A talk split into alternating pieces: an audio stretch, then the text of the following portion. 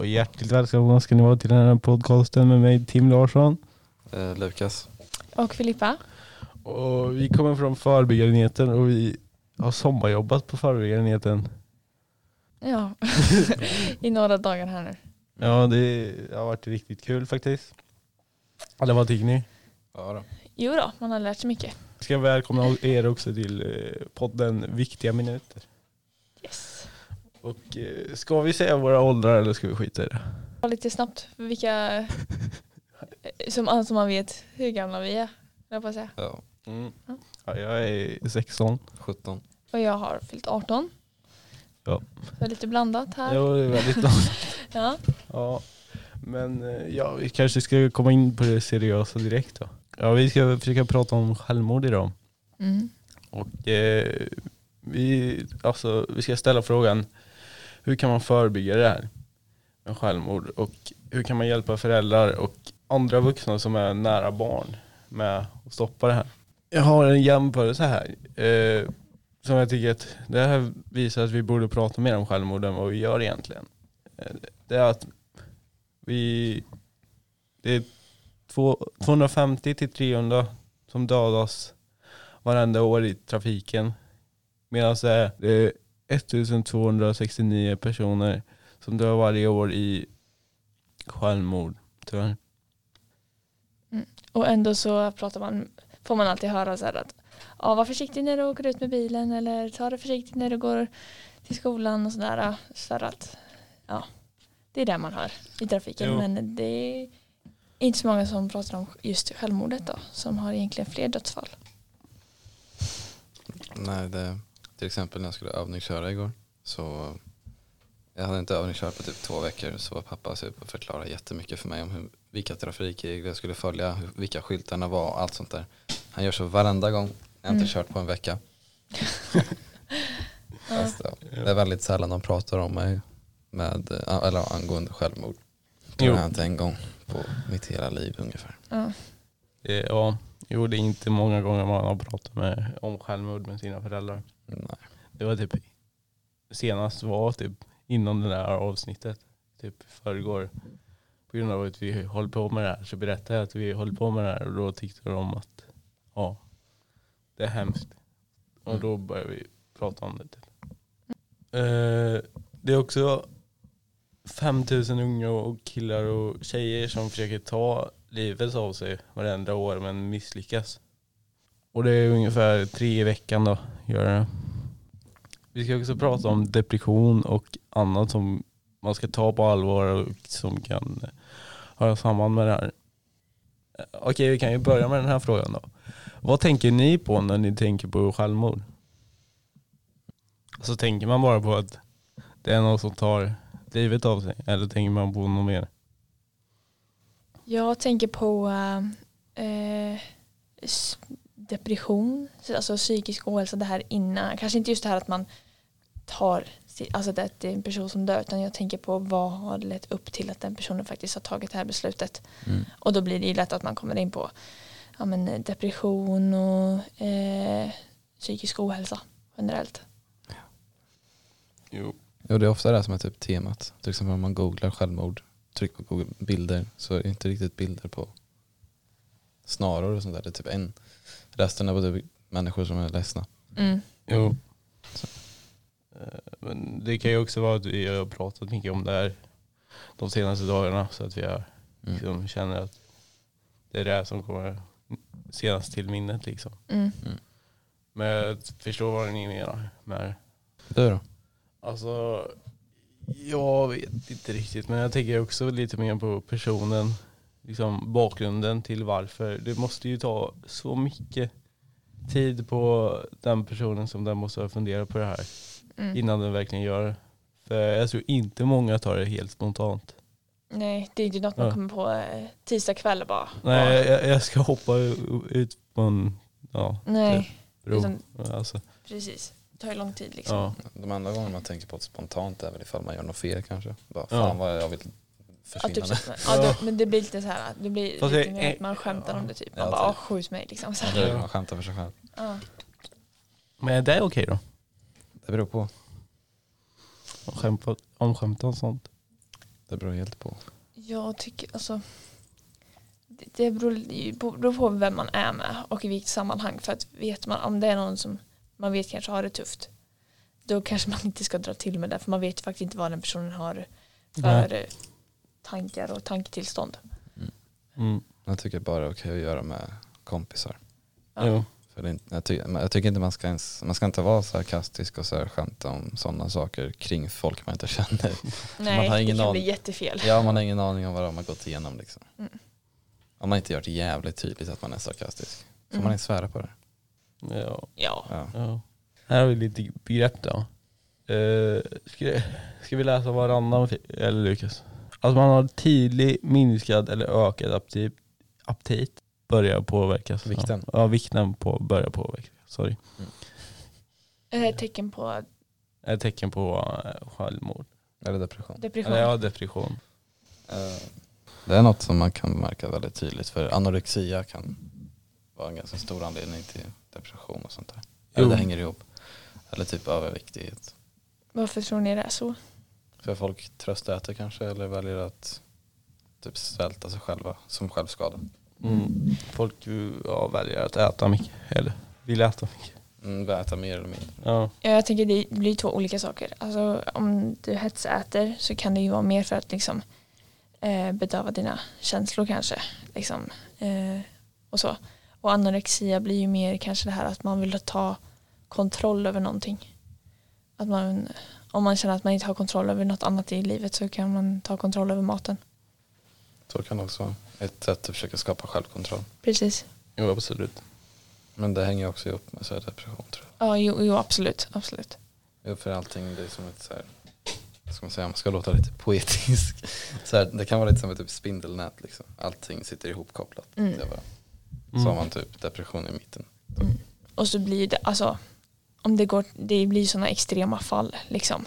Det, det är kanske inte, eh, du mår ju väldigt dåligt om det är så att du börjar svälta dig själv. Alltså det, det hör man ju, det är inte en frisk person som väljer att svälta sig själv liksom. Nej. Det tar ju väldigt lång tid Ja, att göra det. Eh, att man har svårt att sova, sover oroligt, vill inte sova själv. Eller att man inte vill sova själv. Alltså. Jag har ju så här, jag har redan sömnproblem. Men det har jag haft väldigt länge. Men när jag mår dåligt så sover jag ännu sämre. Så Mm. ännu färre timmar. Det är typ mitt sätt att veta att jag mår lite sämre. ja.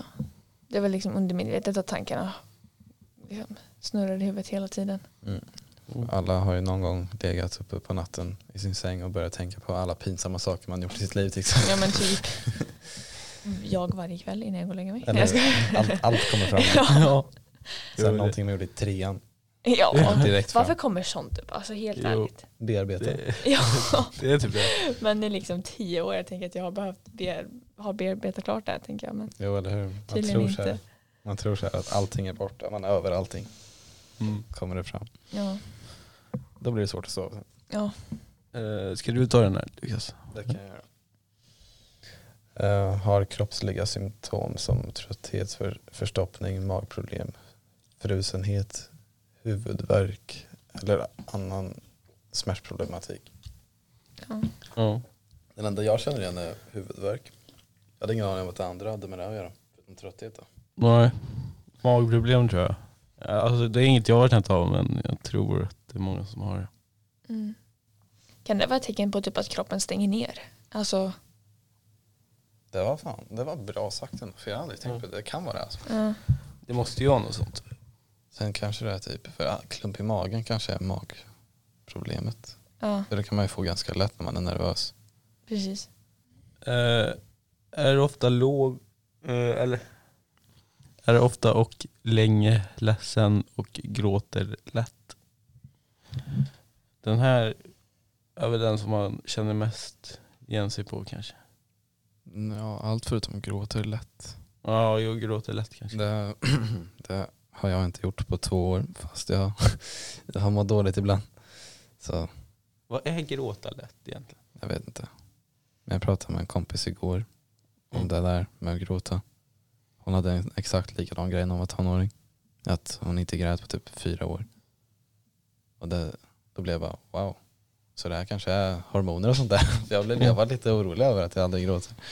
Så, Men det kanske kan vara typ så att man, man är så nere att man stänger ute allt istället. så att kan man det typ vara. inte orkar bry sig. Så kan det också ändå. Jag vet inte. Men annars är det här ganska, alltså, Är det så när ni är ledsna? Gråter ni lätt då?